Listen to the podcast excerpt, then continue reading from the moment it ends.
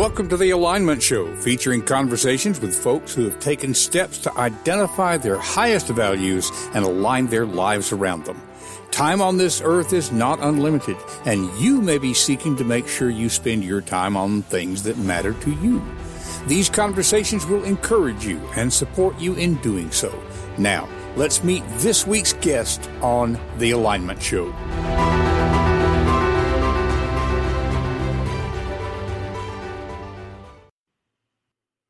And a good morning, good evening, good afternoon, wherever you are in the world. You are here on the Alignment Show once again. And I think we already had some tech issues. I'm not certain. As the intro was playing, it was kind of sounding like Max Headroom, those of you who are old enough to remember that. So I'm uh, not quite sure what that sounded like to you, but that's one of the beauties of a live show. We are coming to you live, although most of you, I realize, are probably watching the replay. So that's perfectly okay. We've got a um, a guest today who is used to adapting. We've been talking about him for a while, and he's been having some fun with the promos that he's put up on his own social media, setting it up like this is going to be one of those uh, professional wrestling kind of things.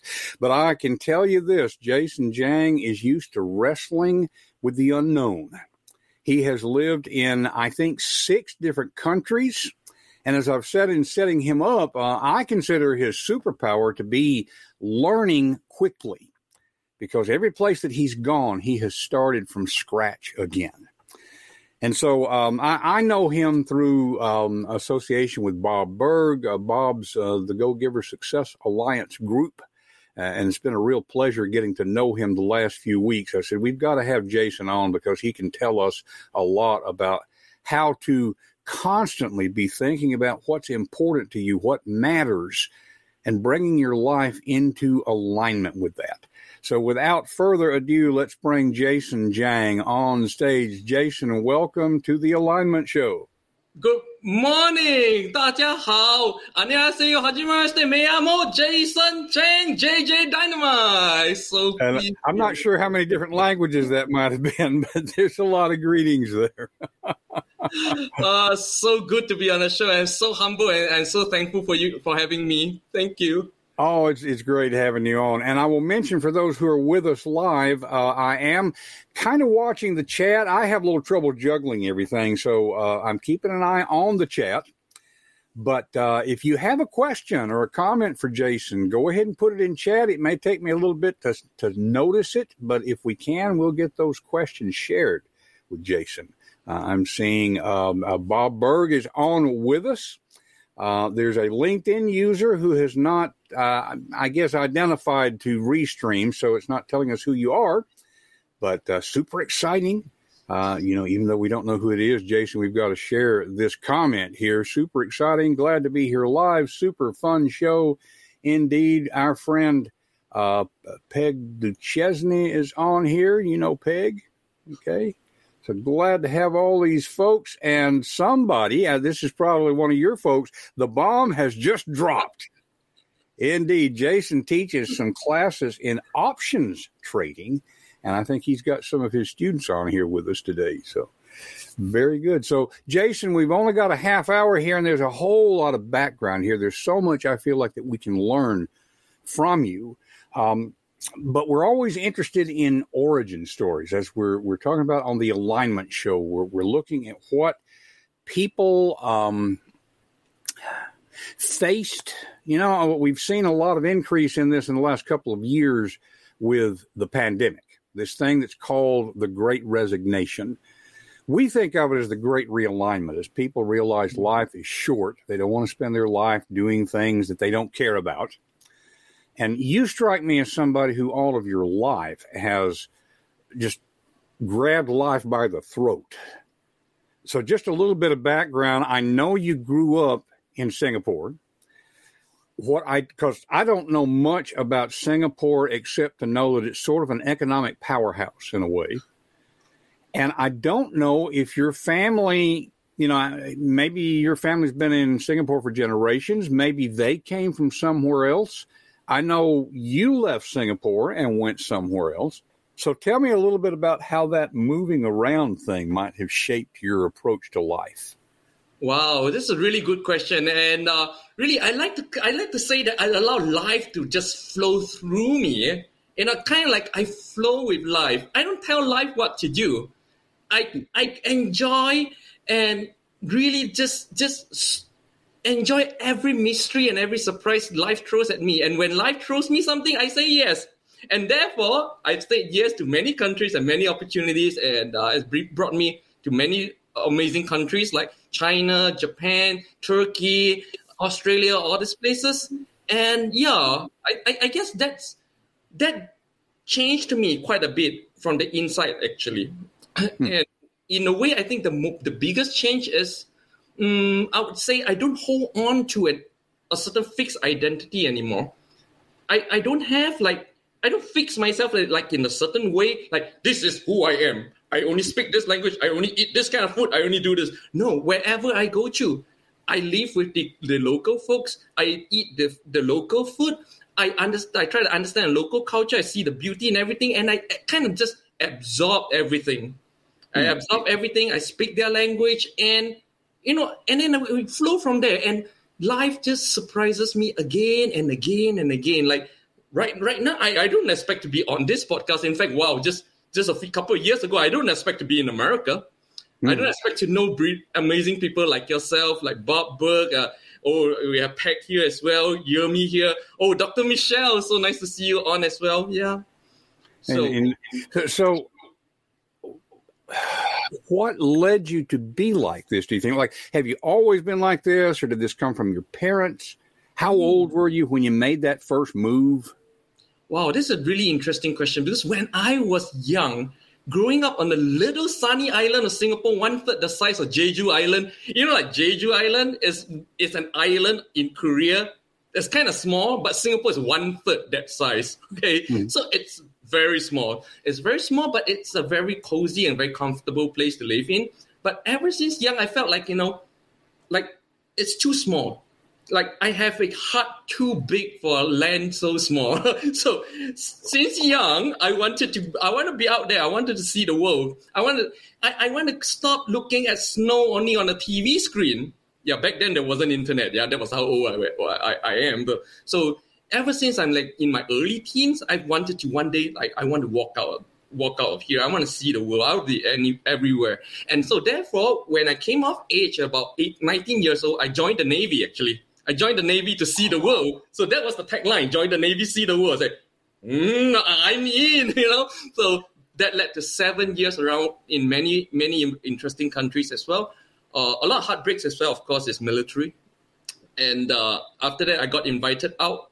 Uh, I, I, started my my business in investments, and uh, did pretty well, and I got in, invited to China to do uh, programs and become consultants to the government. And one thing led to another, one thing led to another, and just never kind of never turned back. And really, since then, um, if you include my Navy times, where I'm pretty much uh, deployed overseas most of the time, I'm probably I, I pretty much left Singapore probably about thirty years so far. Mm. Okay, okay. Mm-hmm. I, I, think uh, the LinkedIn user, by the way, I believe is our friend uh, uh, Yurmi uh, from uh, again from Bob Burg's group, able to observe and absorb the surroundings in a positive manner. Secret to swift adaptation, absolutely. and, and, and so you, you, a lot of people will think about doing something like that. Uh, and I guess, uh, of course, a lot of people do join the military, and that provides the bridge so, uh, gosh, there's just so many questions that, that, I could ask. You came to this country uh, less than a year ago, I think, right? Yep, eight months ago. Eight months ago, uh, and and folks, I have said to Jason, I mean this sincerely, he has accomplished more in eight months than what I have in thirty years. okay, thirty professional years. I've been at it longer than that. Um, but I think it illustrates one of the reasons I wanted to have him on this program because the meta skill there is something that's repeatable. You know, wherever you go, Jason, you're starting in a new culture, you're starting in a new um, monetary system. You know, um, what would you say is the first thing that you have to do when Well- you go to a new place? whenever I go to a new place, the first thing really I do is I I go to a new place, my old me, I, I, I, I check out.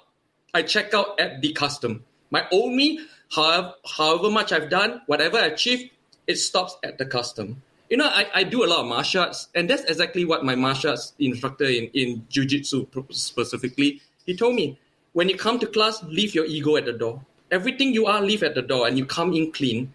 And I, I guess that's exactly what I do whenever I move to a new country. I emigrated five times in my life. Every time I go to a new country, I check out everything I was at the custom. I come in clean from zero. And I, I adopt the attitude that I'm a zero. That I, I keep saying that I'm a nobody. I keep saying because I'm a nobody in this land. Nobody knows me. If I if I hold on to oh you know I used to be on TV. I used to be this that that. It does nothing. It does nothing in this new country. And honestly, people look at you like oh so why are you here? You know. so I found that the first thing I always have to do is really just check myself out. Start from zero. Bring nothing. Bring nothing but myself. And realize that in the end of the day, our greatest asset is ourselves. Who you are. Who you are is the greatest asset. You can bring this anywhere and you can make it if you have a strong enough you are. Okay, okay. Now, I know you and I have talked, especially in the last couple of days, about uh, the format of this show is perfect for you because it is it is unscripted. You like to do things unscripted. When when you go to a new place, have you done ahead of time like some learning about the language? Obviously, you have to do some preparation to get things like visas and and uh, so you so you just show up and start. yes interestingly you know I, I think this is what this is why a lot of people don't move out of their comfort zone they try to prepare they try to prepare too much i i gotta be honest with you i learned every single language every single language in the new country when i get there and honestly whenever i get to that country i fully expect to survive just using english but it never turned out to be the case so i actually ended up having to learn the language yeah so the thing is um uh, I, I, I, I try to do everything with as little preparation as possible. I, I think this is very contrary to a lot of people's belief that you have to be well prepared for everything. You know, I do I do speeches all around Asia, and all I prepare for my speeches is really just what am I going to talk about? Brief outline, three or four outlines. That's it. I prepare nothing else. I don't want to prepare. I realize I find that being too prepared, number one, it gives you analysis paralysis. You start to see more problems than solutions, and, and that stops you from taking moving on in the first place. And second, being too prepared narrows you down to certain scenarios. And we all know life can throw you more scenarios than you can anticipate and prepare for. And therefore, you're always caught by surprise. And and and like like a deer in the headlight, you go like, oh shit, and then inevitably you go like. You know? so I, I guess I guess recklessness, recklessness is probably my biggest asset. Yeah, and of course, behind that recklessness is that I am is that self confidence that I know I can handle anything life throws at me. I have created an I am that I'm fully confident about. That I can just put out there. This this is my greatest asset, not some not some product, not some program, not some uh, online course or no, this is my greatest product. Of course, these days I like to say I'm my wife's greatest product, but Oh, well, and that supportive relationship is very important in the, this whole thing. So, uh, and I, I see people who are commenting going right along with it. Uh, you see Peg, I've got her quote on the screen here. Uh, to do things without preparation, you need to be prepared in a much bigger way, which is uh, what what you're talking about there. And we had mentioned, or I had showed Bob's comment a little bit earlier. And, and we in the U.S. fortunate to have you with us. Hope you never leave. You Oh. probably will at some point, just because that's that's what you do. Um, uh, that's heartwarming. Thank you very much. oh, absolutely, absolutely. And since you know, I'm I am the confidence cultivator, and I always talk with people about developing genuine confidence, not fake confidence. Uh, it it goes right along with what we talk about the idea that you are sufficient within yourself. You can adapt to whatever happens. and you're a living example of that sort of thing. Uh, by the way, for folks who don't already know you, let's mention in the eight months that you have been here, uh, you have already set up a professional speakers profile with espeakers.com. You have become a John Maxwell certified coach. Uh, you are continuing to train people as far as options trading. And um, I'm, I'm wondering with the options trading stuff, you know, people will do all kinds of research on on uh, companies. I don't know much about it, okay, but I know just enough about it to know people can really drive themselves nuts trying to to predict what the market's going to do and that sort of thing. Uh, you've been fairly successful with our options trading thing, especially with you, with your clients. Um, I will admit a there's a side question here in this country, we don't view China. China is an economic powerhouse, but they've got a very different system. It's not the capitalistic system that we have here. So the side question is, as you're working with folks like that, do they have resistance, trouble with the idea of the market to begin with? Um, and how do you deal with that? Well, you know that that brings us back to those uh, five years working at the highest level in China. Um, I'm probably the only foreigner who has ever worked in the Chinese central government, Zhongnanhai. Uh, but that that was before the presidency, when everything was a lot more accommodating, right? And ah. after President Xi became president, I, I left because uh, you know he starts to clean up the culture and everything got a lot more restrictive. But I would say the way of doing business in China is like it's a completely different world. It's nothing that we have read about in books. It's nothing that we that we understand. It's it's a very power centric kind of a culture where power is bigger than money. In fact, when I was in China, I realized what being rich really meant. Like in most parts of the world, being rich means having a lot of money. But I realized that in China, being rich means you don't need money. Ah. When you don't need money, you're truly rich. You need a house, boom, someone gives you a house. You need a car, boom, someone gives you whatever car you want, even a Lamborghini. You go anywhere to eat, you don't, you never spend money. Nobody will take your money. You know, you just eat. Yeah, and that's the hmm. level. That that's the that's the level that Chinese people define success, power more than money. Yeah, so it's a very different culture.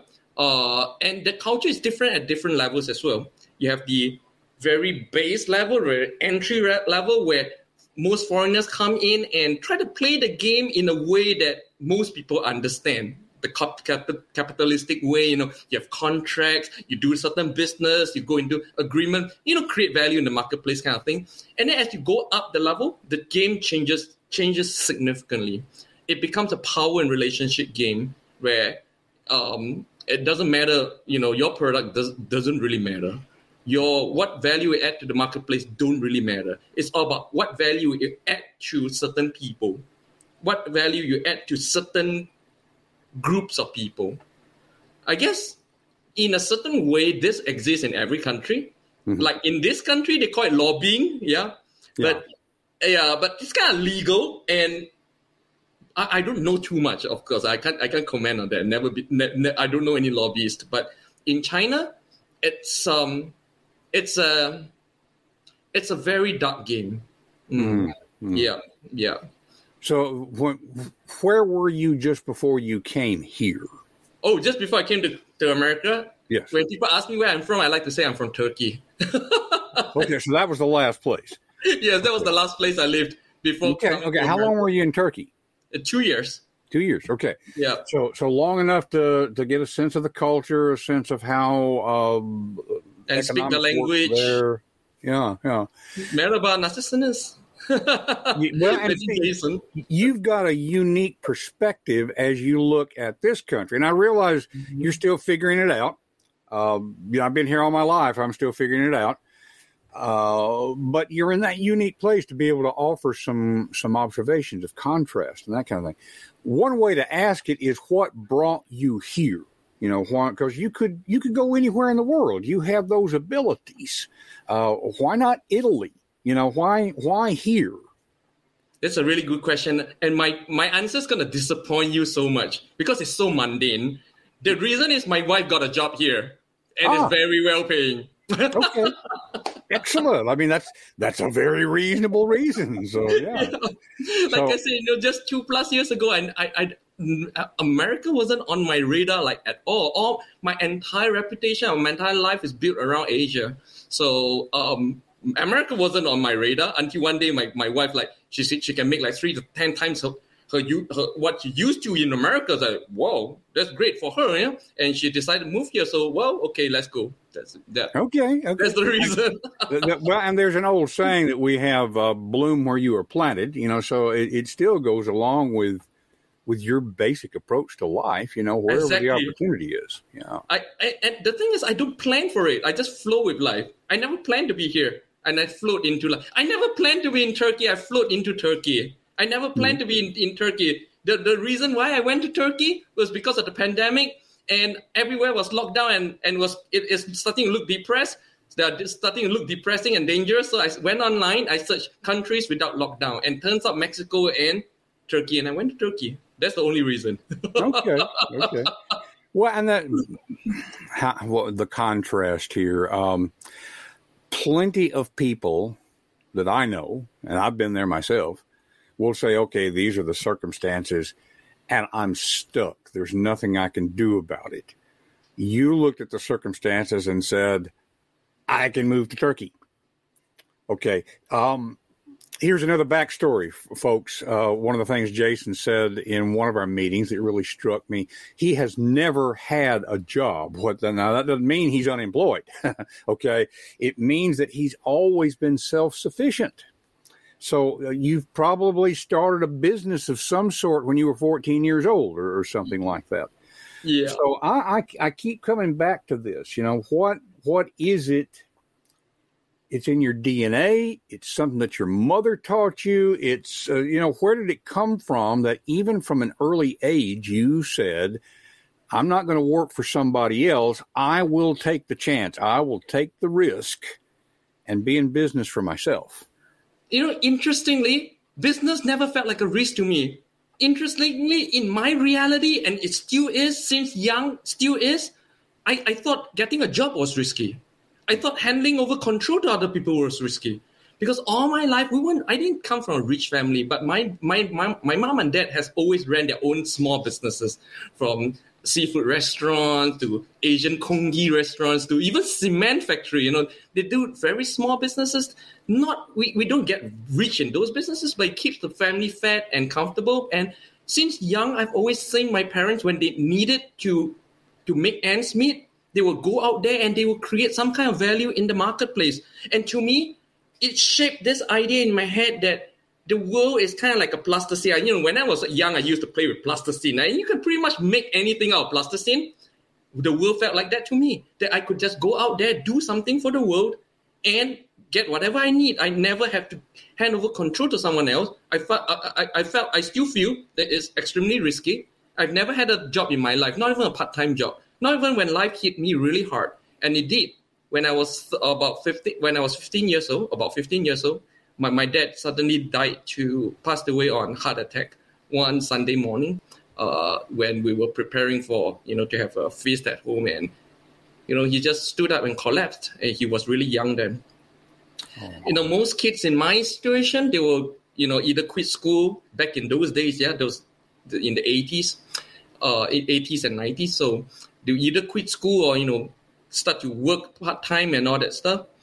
But to me, I I occurred that I needed to, you know, help out or my family in terms of finances. And but the way the thing that struck me immediately was I need to go out and create some kind of value for the marketplace. I need to for, set up some kind of business. But of course, I was too young to actually set up a business. So what I did was I went out and I started to give tuition classes to elementary school students. Okay, I was in middle school, so I was teaching elementary school students, and one or I, taught one or two, and it was good. And they started to refer other people, and I couldn't handle so many people. I started to match my friends with them for a little cut, and I realized, hey, I got a business model right here. So I drew up on A4 paper. You know, I called myself Epitome Tuition Agency.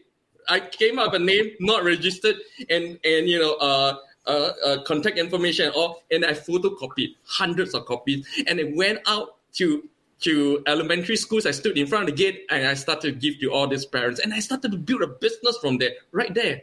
And within two or three years, I made the first mobile phone in my whole family. Yeah, not even my parents had mobile phones back then. You know, it was like this this big back then. Yeah, mobile phones are this big back then, this big. wow. Yeah. Yeah.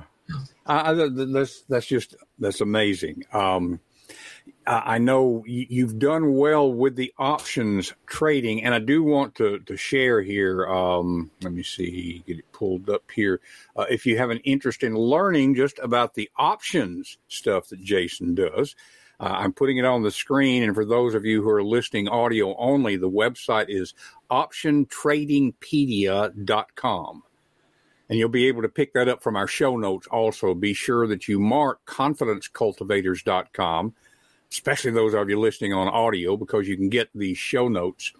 But I think what you are doing, uh, you're still doing the options trading thing, and you're still training people in that and teaching about that. But uh, I'm, I'm fairly sure that you are expanding and starting to teach people about how to have these attitudes or this approach to life, so that you're impacting people in that that little different way. Um, let me go ahead and put out there. He's still developing it, folks. Uh, but you need to go and look at jjdynamite.com. Now, those of us of a certain age remember the TV show that involved JJ Dynamite, you know, and so this is a to avoid trademark and all that sort of thing. He spells it a little differently, but on the other hand, dynamite as an explosive, I mean, it certainly fits Jason. Yeah, boom, and um, so he is developing these ideas that goes goes beyond options trading and that sort of thing. So tell us a little bit about where you're going with that, Jason. Uh, thank you, Don, for uh, mentioning this. Well, it occurs to me like when when you get really good at anything, in the end, you start to realize there's a meta game. So what when you're a specialist in any area, I, I, I believe in the end of the day, you come to the same conclusion about success, and that the same principle applies in whatever you're doing and as well as other areas in life.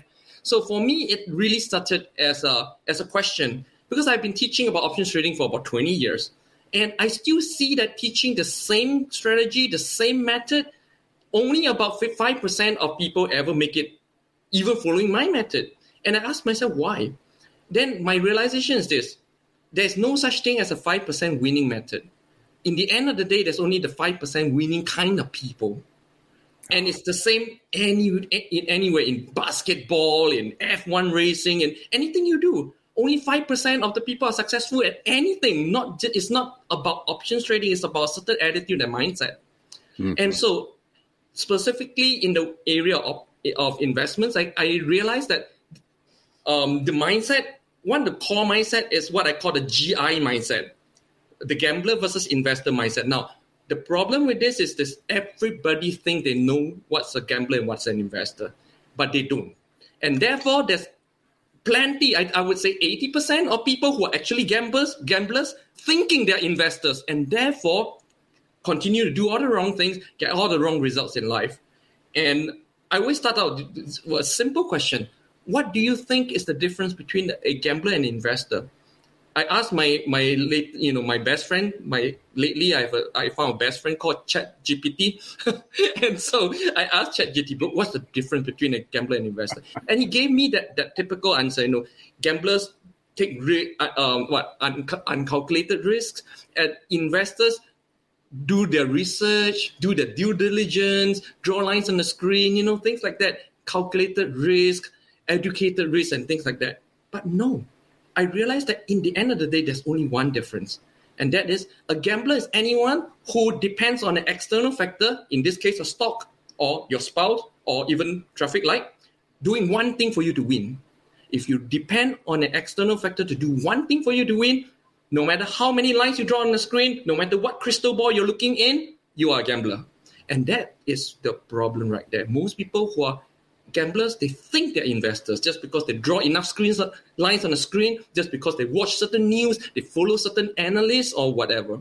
No, still a gambler because you're depending on an external factor that you cannot control to do one thing for you to win. But investors win regardlessly because we control the one thing we can control, which is ourselves. Where's our li- where's our risk limits? Where where are our insurance? How do we th- think about protection? Simple and this simple um, uh, principle goes all the way deep into life. For example, crossing the street. A gambler will, will see the street, the, the light come green and immediately start to cross the street. He depends on the cars to stop on their own for him to make it to the other end. But an investor mindset guy, a G mind, uh, I mindset guy, sees the light, wait, and make sure the cars actually stop before he cross.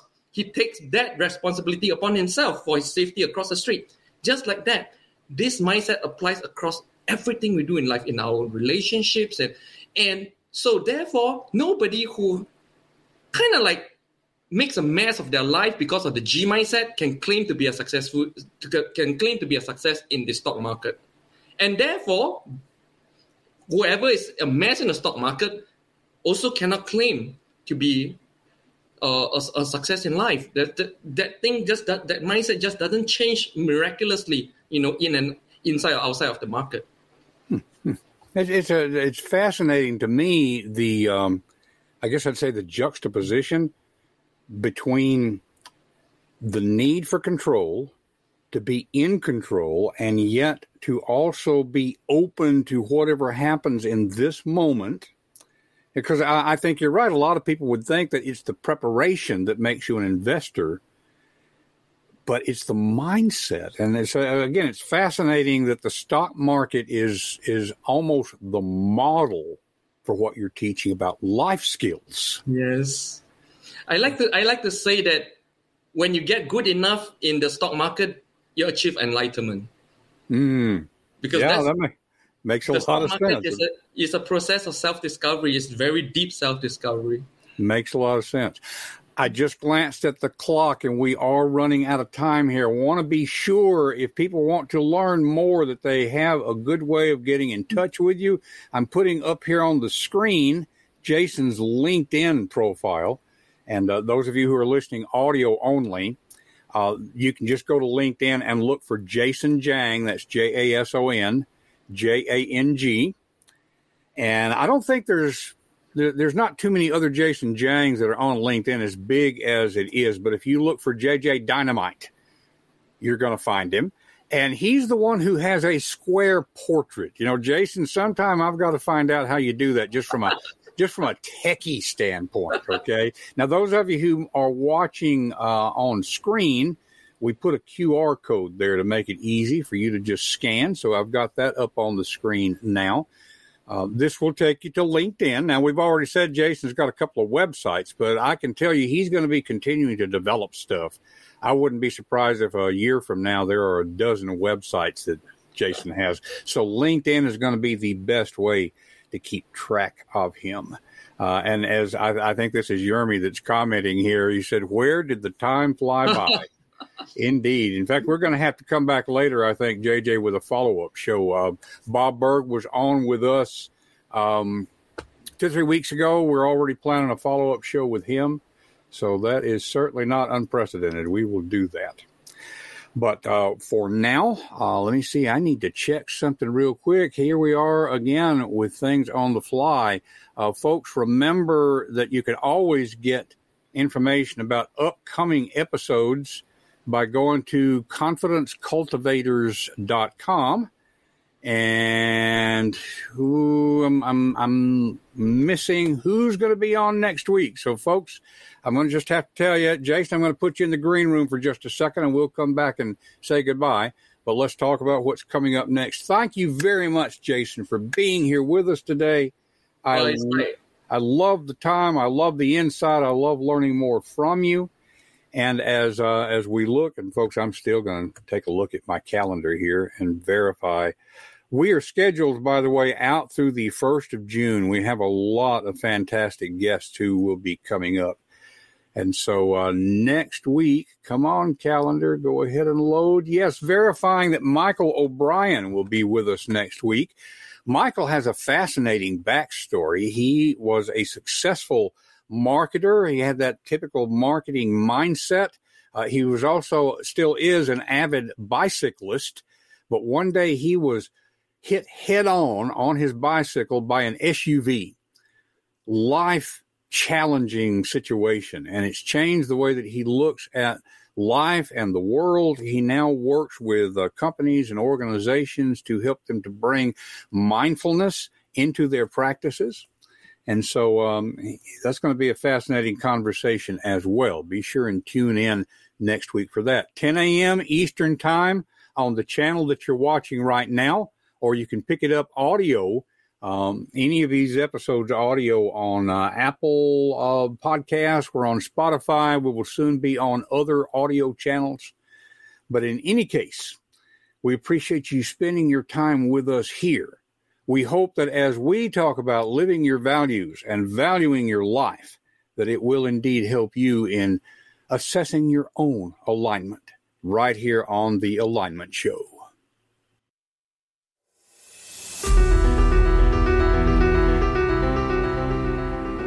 That's it for this week's episode of The Alignment Show. What has it inspired you to do in your own life? Whatever it is, take action now and take the first step. It will help you to talk with a friend about what you're thinking. Share confidencecultivators.com to spread the goodness. And remember to live your values and value your life. We will see you next week on The Alignment Show.